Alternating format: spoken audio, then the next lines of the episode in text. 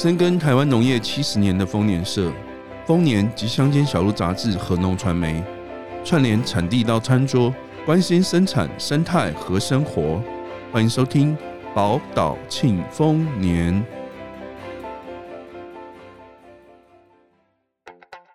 农为国之本，民以食为天。乡间有美境，小路任你行。欢迎收听乡间小路 Podcast。哎、欸，你今天这么快，你要去哪里？我是要去买最新一期的乡间小路啦。好儿，记得帮我买一本手笔爱心。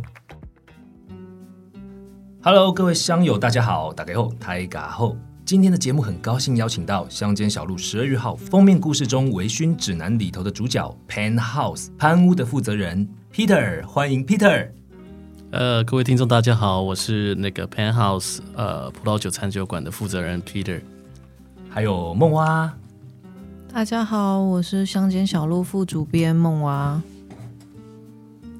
哎 ，Peter， 你刚好也姓潘。是不是大家平常都叫你小飞侠啊？其实这个是有一点典故啦，因为我小时候那个在英文补习班的时候，老师帮我取的英文名字不是 Peter， 但是呢，长大之后发现姓潘的人很容易被人家叫 Peter， 叫久了之后，我觉得我还是用这个大家比较习惯的英文名字好了，所以就改过来叫做 Peter， 刚好就是 Peter Pan 这样子。对对对对 ，OK， 因为那因为刚好你就是也是很童颜，保养非常好，所以谢谢谢谢谢非常适合这个名称，感谢感谢。哎、欸，那可以知道说您是在呃出生背景在哪边长大的吗？呃，我是一个道地的板桥人呐、啊嗯，那我就从小在板桥念书，国小、国中，考上板桥高中，最后念了辅大稍微远一点，但是也到新庄为止。对，那目前也是在板桥居住这样。OK， 那你小时候，呃，有想过梦想是什么吗？呃，其实这个这个这个命题有点大，那我是从来没有去仔细想过这件事情啦。但但我有意识，就是说，呃，可能准备要呃出社会以来，我我大概想做的事情就是希望可以用，比如说吃吃喝喝这件事情为一个主轴。然后来呃，作为我一个生计的来源，这样子。哦，所以其实实际上就现在的实况来讲，其实也蛮符合您小时候的一个想象。那可以这么说，当然现实跟这个想象都是有很大的落差啦，但是我觉得还算是贴近啊，比起一般人来讲。哦，啊、所以小时候就有想过要经营一个。呃，很 chill 的餐酒馆吗？其实没有这样想过，呃，但是我小时候就是有给自己定下一个，我觉得一个方向啦。我觉得人生如果最开心，对我而言、嗯、最开心的就是能够靠吃饭来赚钱，那就是很开心的事情。那第二个，在我长大开始接触酒之后，就又又觉得说，哎，如果可以靠喝酒这件事情。也可以赚到钱，那当然就是也是一个不错的生计方式，这样两全其美就对了。对对对对对。哦，所以有没有什么比较具体的因缘际会之下，然后开了餐酒馆？呃、是你一开始就有打定主意，就马上就是进入这个产业吗？应该是说这是真的是很机缘巧合啦。那呃，我在大学的时候，我念的是辅大电子工程系，嗯，完全不一样。对对对，那其实呃，当然我是理组出身，我爸是建中的数学老师，嗯、所以呃，理工这一块当然是我比较擅长的，所以考试出来的结果当然偏向这个第二类组的选项是很正常的事情啦。但是我在念。电子工程的这个过程里面，虽然我其实念的也还不错，那可是，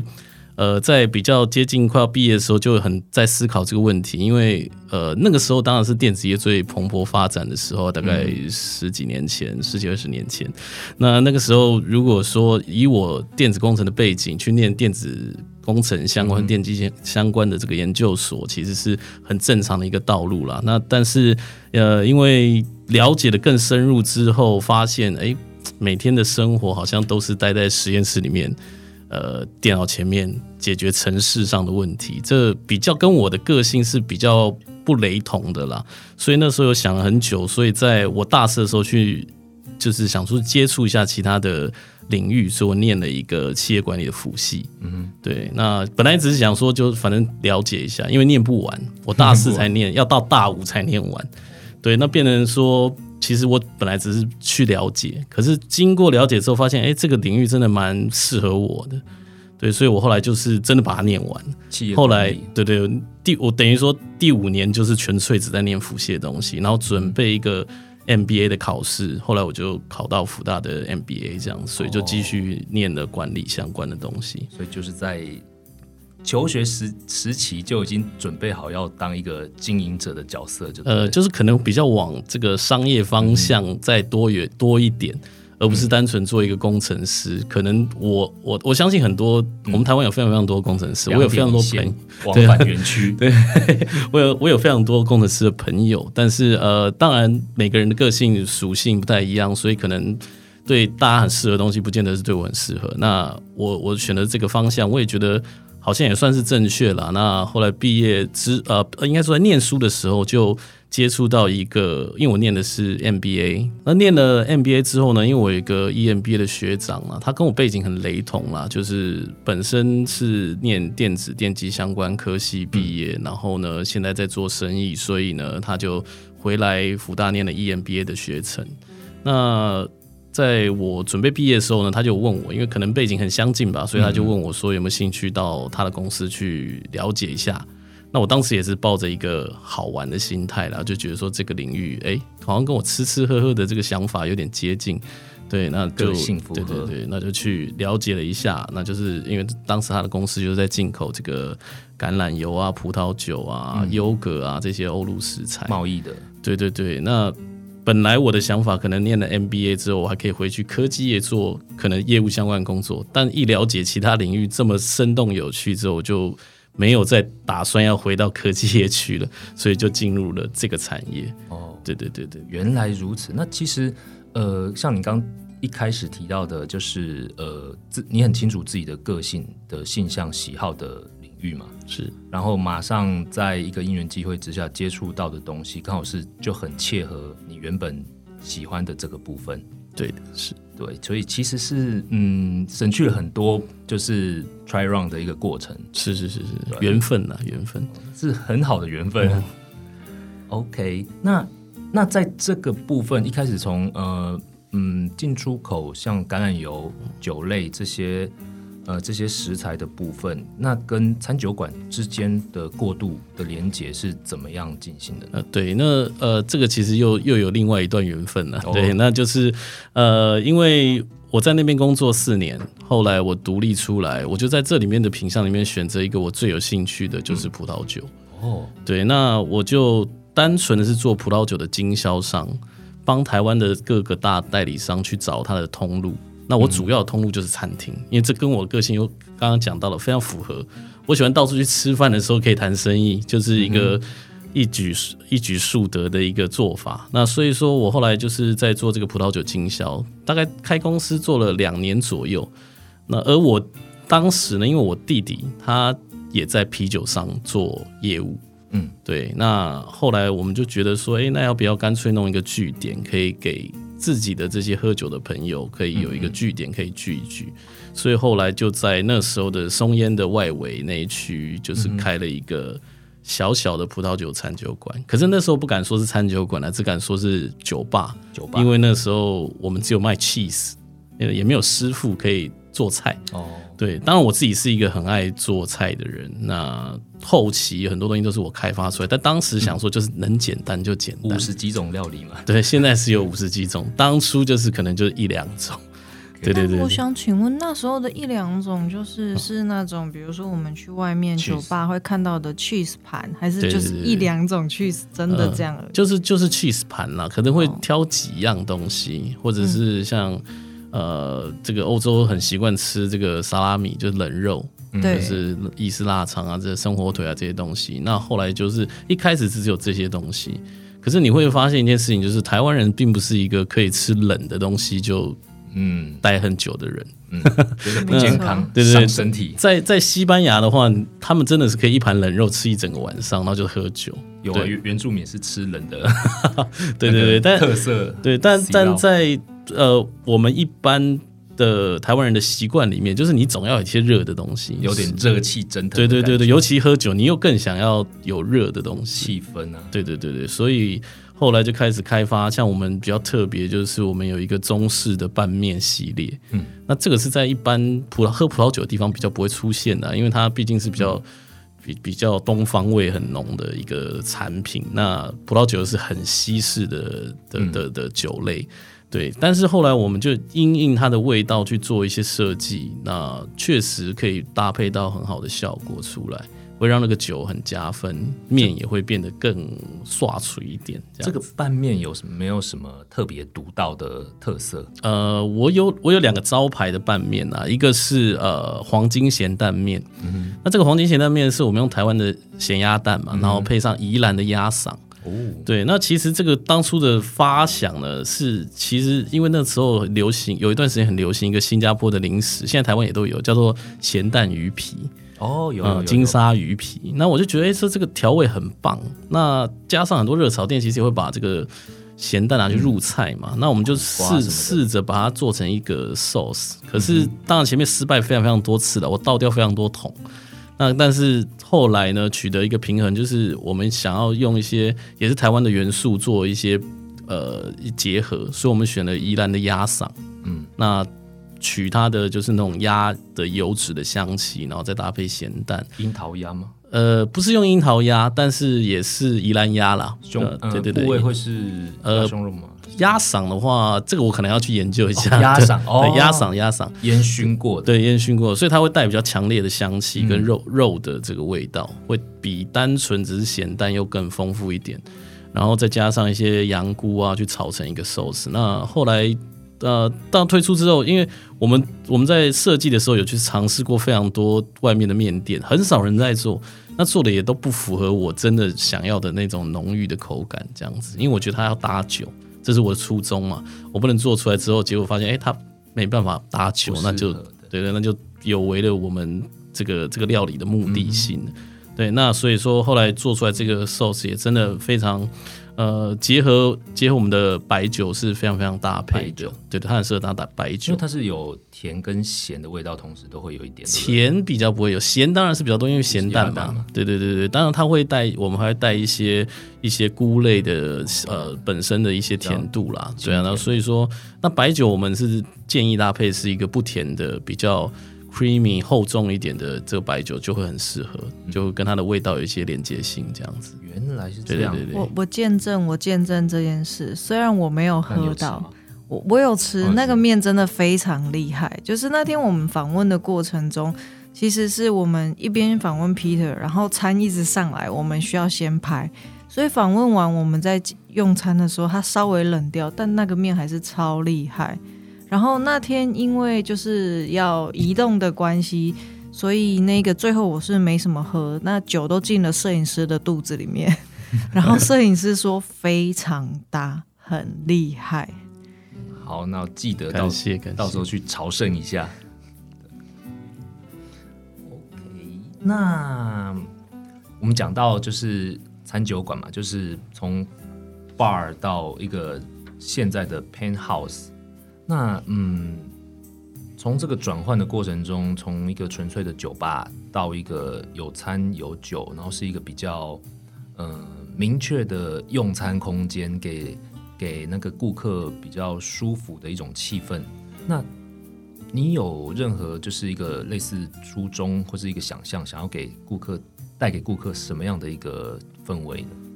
呃，应该是这样讲，就是说，呃，我当初开。呃，因为我们店有搬迁过啦，那最早就是在这个松，刚刚讲松烟这个外围这边、嗯。那当时其实我是顶一间，也是朋友的店啦。那本来是做一个巧克力店，那那个巧克力店是很欧式中很木质，然后呢有一个木头小小的木头吧台，大概可以坐五六个人、嗯。那我很喜欢那种感觉，就是。那个真的是创业初期才会有那种热情啊，温度，对对，站在吧台里面，那你的好朋友坐在你的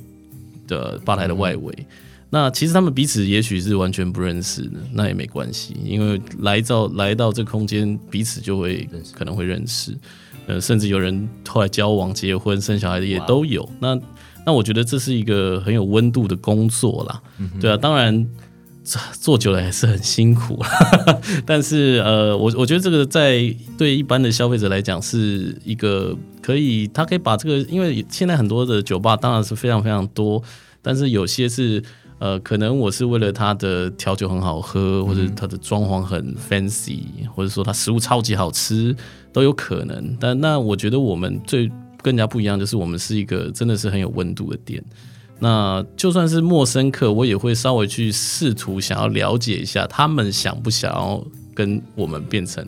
一个像朋友的关系，有一个互动这样。对对对，我通常会先去以一个很比较自式的方式去询问一下说今天的东西怎么样、嗯、对，那你如果发一旦发现他就是是愿意交朋友的，我就很愿意跟他交朋友，多聊两句。对对对对对。那如果说他是呃、哦，有有，因为有一些人他可能在谈他自己的私事，但我们也是颜色也是不会太差，所以看完可能就就啊没关系，那就让他们自己聊。嗯、对，我就该问到的，哎，这些服务啊有没有有 O 不 OK， 食物 O 不 OK， 这样就 OK 了。对，也是有，对啊。但我觉得这是一个我们跟其他的餐酒馆会有一点不太一样的部分啦。对，蛮、嗯、酷的。那假设我今天啊，比如说我们工作完了，是下班待会我觉得哦好累哦。然后一个、呃、月底到了嘛，是是一个月的工作下来，特别感到疲倦。那我想说，好，那我到哎、啊，这个 Pen House 招牌看起来不错，那我进去坐一下。但是我我一脸就是看起来被整个社会的无情的摧残压榨，压榨嗯、对对对，一副惨白的脸这样。是，那我就坐下来，是，那看着菜单，嗯，然后说，嗯，怎么办？我不知道要吃什么喝什么。你可以帮我推荐一下吗？呃，当然可以啦。但这个当然就是会先来一套比较自式的推荐啦，就是说呃，一般你怎么做教育训练员工呢？告诉告诉他们我们的招牌啊，比如说我们的面食很特别。如果你还没吃饭，你要符合我的心当下心情。对，当当然当然当然，就是我因为先当然先了解一下一些基本的需求，比如说你是不是呃用餐了，食量不大，食量不大，对，那只是想要喝一杯，对，排解一下我的心就长期的一个疲倦感。那可能会了解一下你需要，平常你都有喝酒的习惯吗？稍微稍微都喝点什么什么样的酒类比较多？呃、没什么重要呃，不太有重要的事情的话，喝喝啤酒。那如果哎讲错了，相反。就是嗯，会喝比较呃浓度高一点，但如果有重要的事情，我就可能啤酒稍微这样而已。OK，、呃、今天明天没没有重要的事，了解，可以嗯来一点不一样的。嗯、是，那因为比比如说啦，因为我这个餐酒馆是以葡萄酒为出发点嘛，嗯、毕竟因为我我我我们刚刚前面有提到说，我们也是先我先出来是先做葡萄酒的这个经销，嗯、所以我们整个是环绕在红白酒是最主要的。Okay，那我可能就会推荐你喝一个红酒试试看，对，那可以搭配一点小小的东西，不要搭配太多。比如说我们有刚刚前面有讲到 有, 有一个咸蛋面嘛，那除了这个、嗯、这个里面有用到鸭肉另外以外呢，我们另外有一个烟熏鸭胸的拼盘，就是烟熏过的鸭胸，但这真的是鸭胸肉，然后帮你 slice 好，再经过炙烧。我觉得可以，可以很，虽然你可能不饿，可是我每次在炙烧的过程里面，就是很多客人会问什么东西那么香，食欲自动就出来，自动就会出来。那它跟红酒会呈现一个非常好搭配。你本来觉得红酒可能有点涩度，嗯、可是配上这个鸭的油脂之后，它会变得很。很, 很柔和，就涩度、哦、酒的涩度会降低，鸭的油脂甜味会跳出来、嗯、对，那我觉得蛮适合给一个，因为红酒这种东西是比较沉稳一点的。如果今天是个炎热夏天，你心情非常愉悦，我可能会推荐你一个清爽的白酒、嗯、或是带点甜度的也 OK、嗯、可是如果红酒就是适合一个比较内敛沉稳的状态去喝，我觉得是很理想的。对，当你喝一喝，如果哭起来的话，我就会推荐 whisky 给你继续喝，再加重我的情绪。对对对对，是是是是是。哦，果然 Peter 是那个专业的那个餐酒职人，非常的精到的推荐。我觉得其实也可以换一个方向，就是那一天我们去采访的时候，其实想请 Peter 推荐的是另外一个方向，因为乡间小路这一期做的其实是餐酒馆带路的那个概念，就是想要请职人告诉我们，如果我们进去餐酒馆像刚刚完全不知道怎么点菜的状况下，我们怎么入手？像我那天的入手方式就是直接告诉 Peter 我现在的预算是多少。哦，这也是一个角度。对，嗯、那我几个人，那我们目前可能呃没有不是要用晚餐的状态，但是我们会坐下来，大家都小酌一杯。这样的情况下，他会怎么推荐我们？那一天我印象非常深刻，就是。有一支美酒，就是那一个我们杂志里面有写到、嗯、大家详情请见杂志。然后那一支美酒是现场唯一一支 Peter 说连我这样不太喝酒的人都可以入手的，都可以驾驭的，对对。可是那时候我其实非常犹豫，因为那支美酒最后还是有 百分之八， 百分之八 听起来好像就是一个很简单的数字，可是对我来说我可能就是会很容易觉得头痛的类型。但是那一天我觉得还是很希望可以尝试，结果我就喝了那一支美酒。我觉得完全就是饮料，而且是非常浓郁又很怎么讲，它不是梅子味而已，它是有一个层次酸到甜、嗯、而且是干回甘的那种样子。所以那一天我唯一有入手的一支酒是那一个，可是我觉得就是完全怎么讲 Peter 的推荐完全就是打在我的喜好上，就是像我这样可能没什么喝酒经验，或者是说不知道自己适合喝什么酒，或者是也没办法几乎没办法喝酒的人都可以喝，就是有点厉害这样子。嗯，所以其实呃，每个人的属性不一样，其实都会有各自适合的的饮品，对吧？嗯，这个这个其实有一个小小的故事可以分享啊， oh, 就是说，因为其实我们在做这个销售这件事情，但我业务出身嘛，所以我大概有一个很重要的呃 目, 目标，就是希望可以知道这个客人他到底想要什么东西。嗯，因为其实大家的沟通有时候是会有点认知失调的，就是你对于味道的表，尤其是味道这个没有没有办法量化的东西。对对对，如果今天卖的是电子零件的话，那就很简单，我就可以把数字报给你，嗯、你这个数字有没有达到你的要求？可是味觉这个东西真的太太难以捉摸，而且每个人的认知差距很大。那我举一个例子，就是说，以前我在刚开始做这一行的时候，我还没自己出来创业。那那时候，呃，因为我们那时候的公司也是有门市的店，嗯，所以也是会卖酒的这个这个功能在。那我记得那时候就是，呃，在大直一个商场里面，然后有一个住附近的阿伯，看起来非常的有钱，就是他他就是要挑到一支他适合他的酒啦，嗯哼。可是他就给我的形容就是说，他想要一支白酒，嗯，呃，要有甜，但是不要太甜。然后他说。哦，他平常喝手摇饮都喝半糖， okay. 好，那我就是这个揣摩有其实有点困难，因为每一家手摇饮半糖其实甜度也不太一样，有的很甜，对对，有的半糖跟全糖一样，对对对对对，那有的只有一分糖才像半糖，所以其实真的很难揣摩。那我就从，因为他说没关系，因为我们葡萄酒有一个呃比较比较不是这么。这么这么友善的地方，就是毕竟它不像威威士忌可以倒一小杯给你试，嗯、它开了就是开了。开然后那个、啊、那个大哥很很很大气，就说没关系你就开。他、啊、说我不行，我带走，但是我们再开下一支。好，那就开。结果我从一开始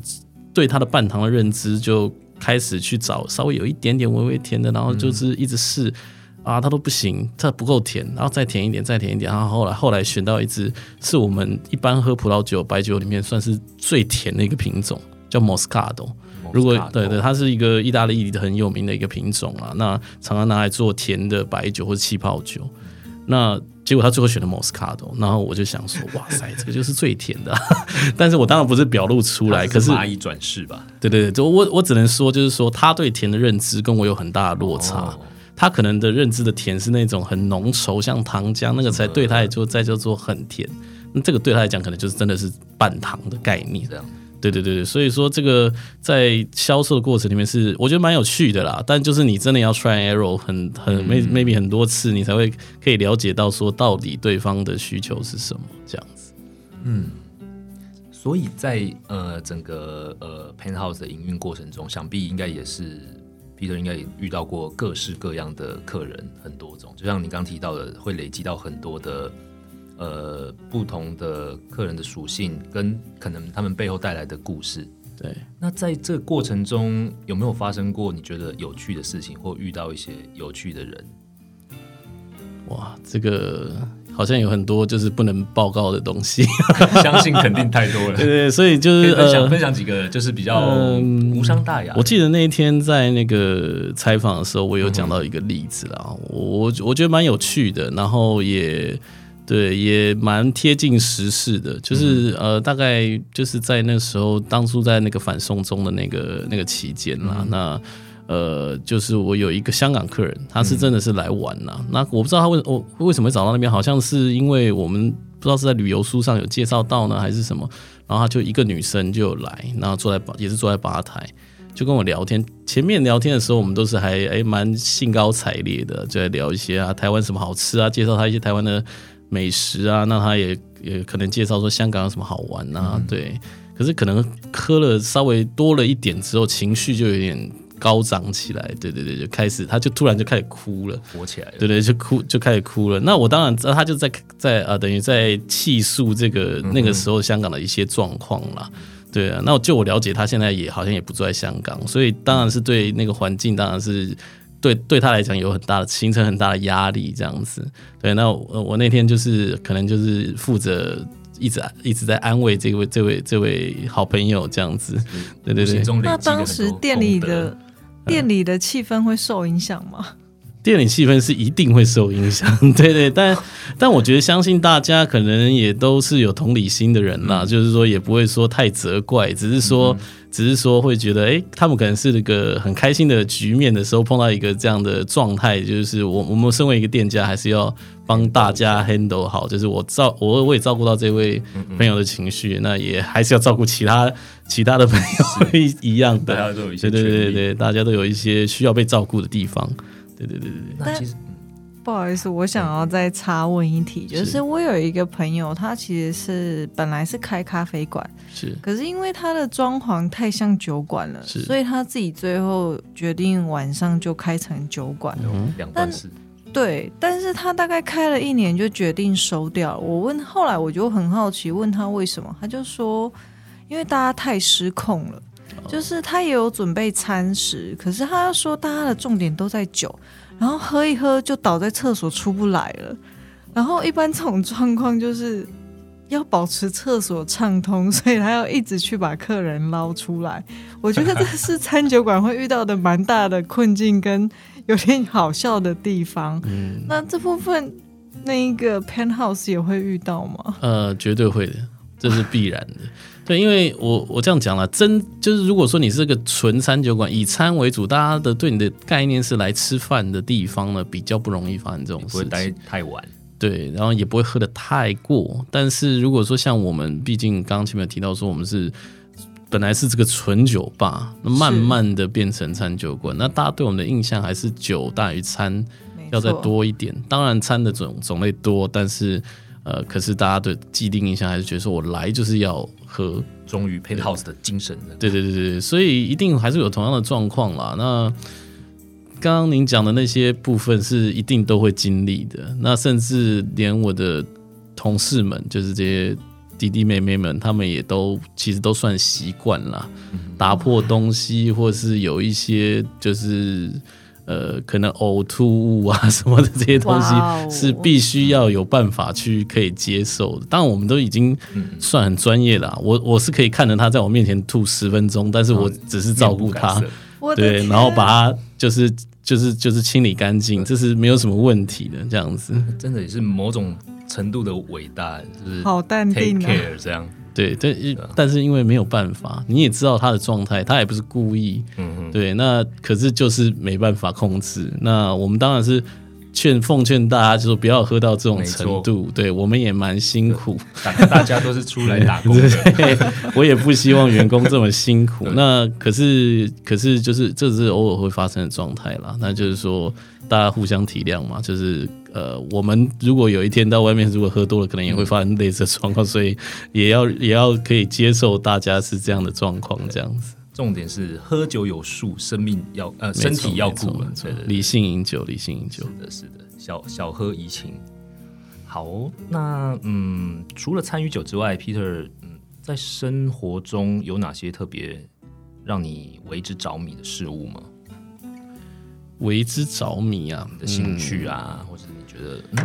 嗯、呃，我我有两个。呃，兴趣是除了刚刚讲到这个跟吃吃喝没什么关系的、嗯。那其中一个是我很喜欢，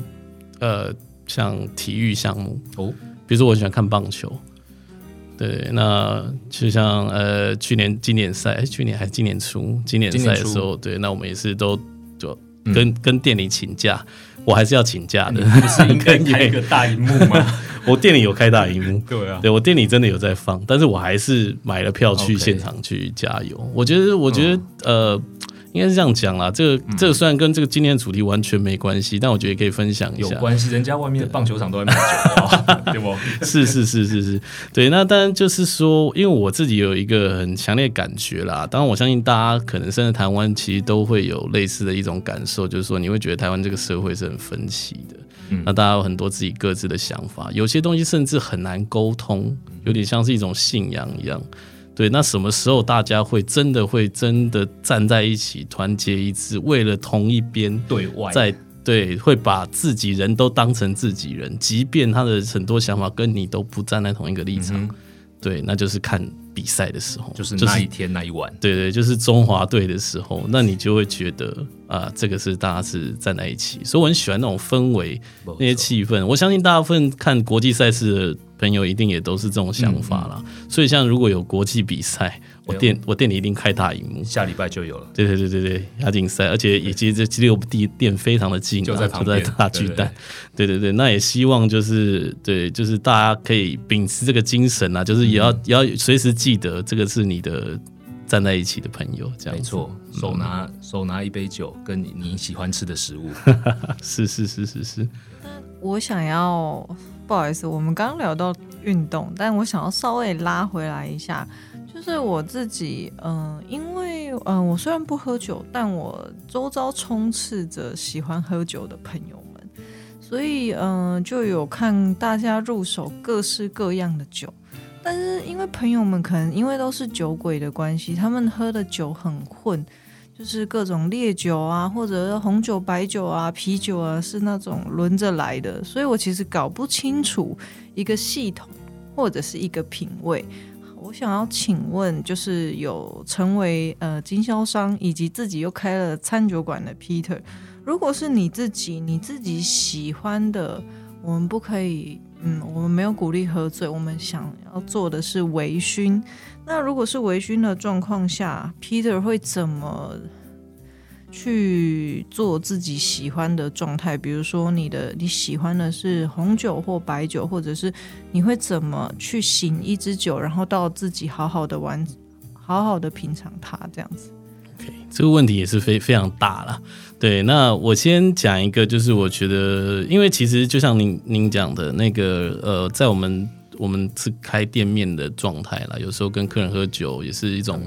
就是那一直必须啦，也也也也不是说是必须，因为我是蛮喜欢这感觉，对。但是通常对方喝什么，我们就也会喝什么嘛，嗯、那所以混酒是难免的啦。嗯、只是我讲一个，就是一般我们说正常的一个喝酒的逻辑，它是有一个。有一个脉络的，比如说像你去欧洲，通常呢进酒进个餐酒馆或是一个餐厅，第一杯通常他们会先来个啤酒，嗯，开胃，对对，那呃一开胃也是一个其中一个原因。哦、那另外一个比较学理的原因呢、啊，就是说啤酒有一个成分叫啤酒花嘛，嗯、那啤酒花它的这个学名叫做蛇麻，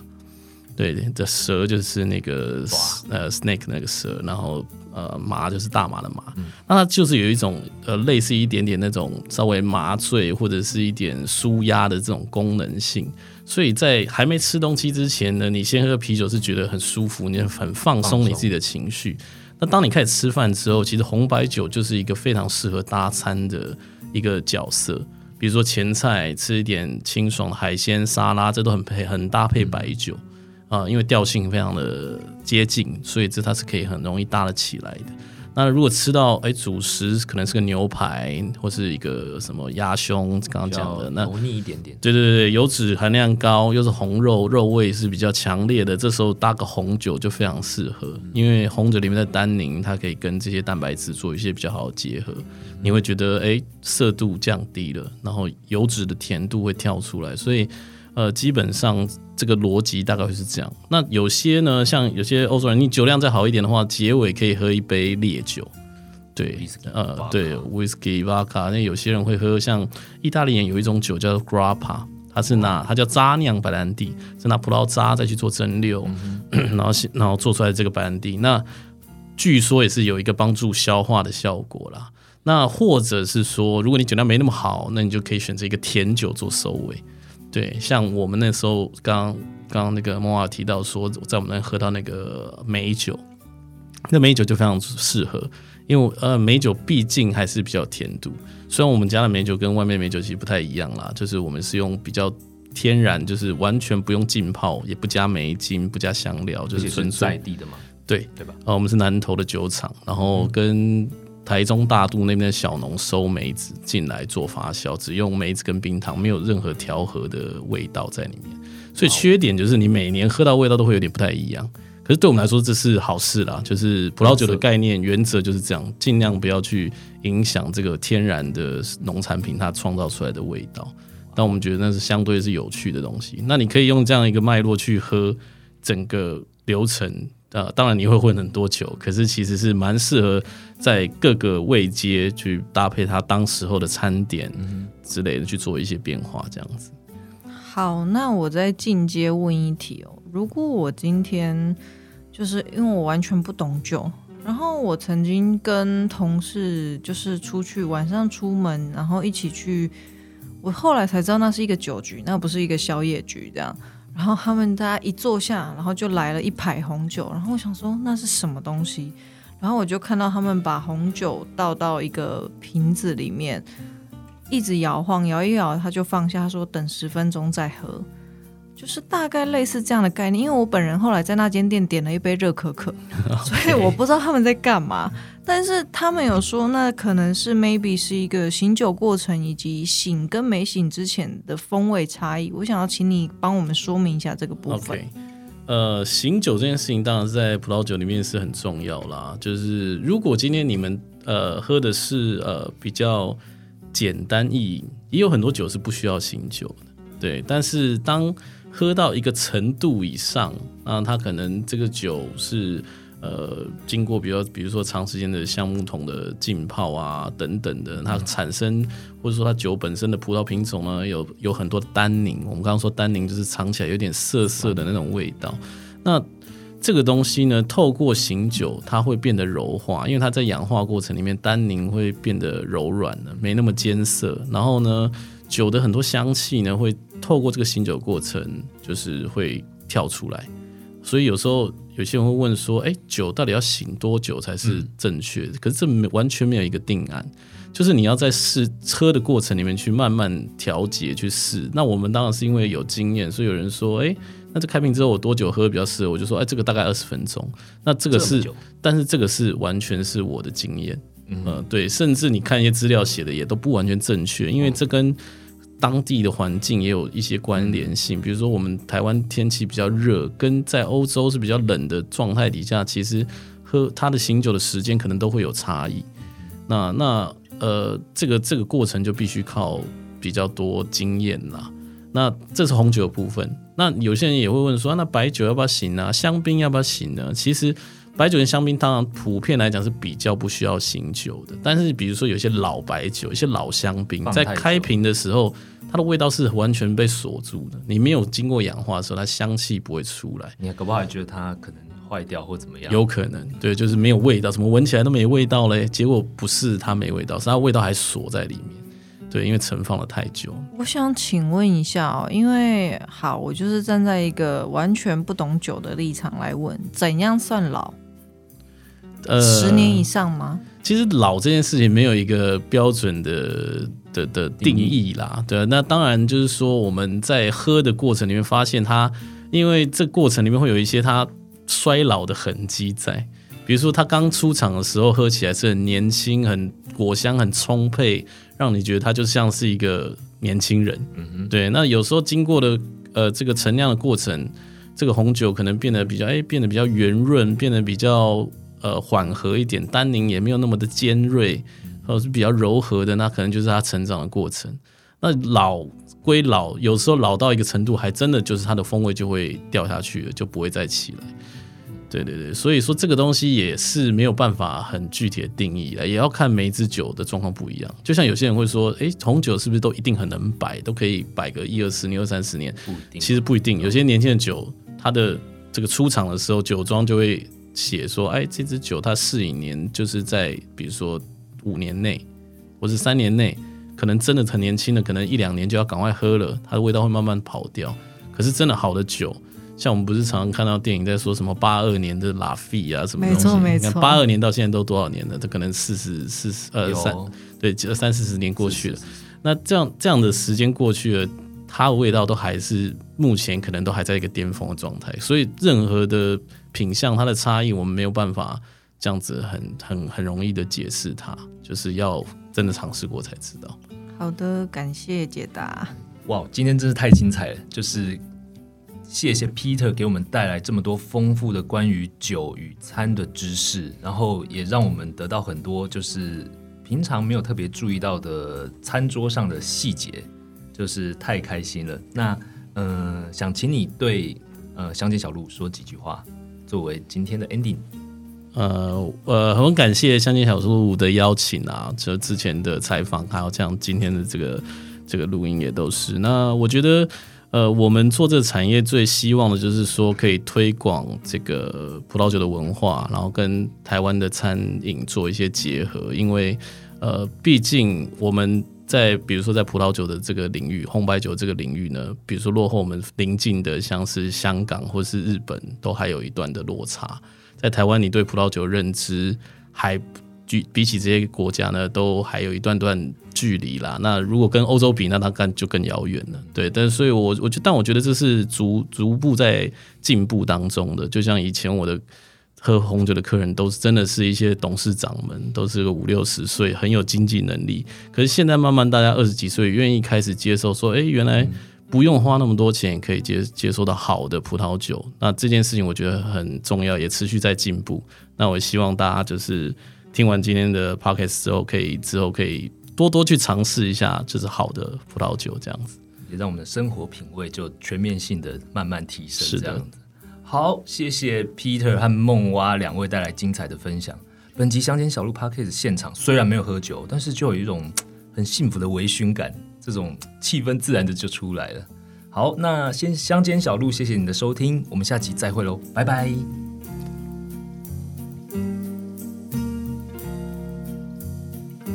感谢您喜欢我们的节目，欢迎帮我们点赞和分享，或留言给我们宝贵的意见，以及随时关注农传媒网站，获得最及时专业的农业资讯。宝岛庆丰年，我们下集再会。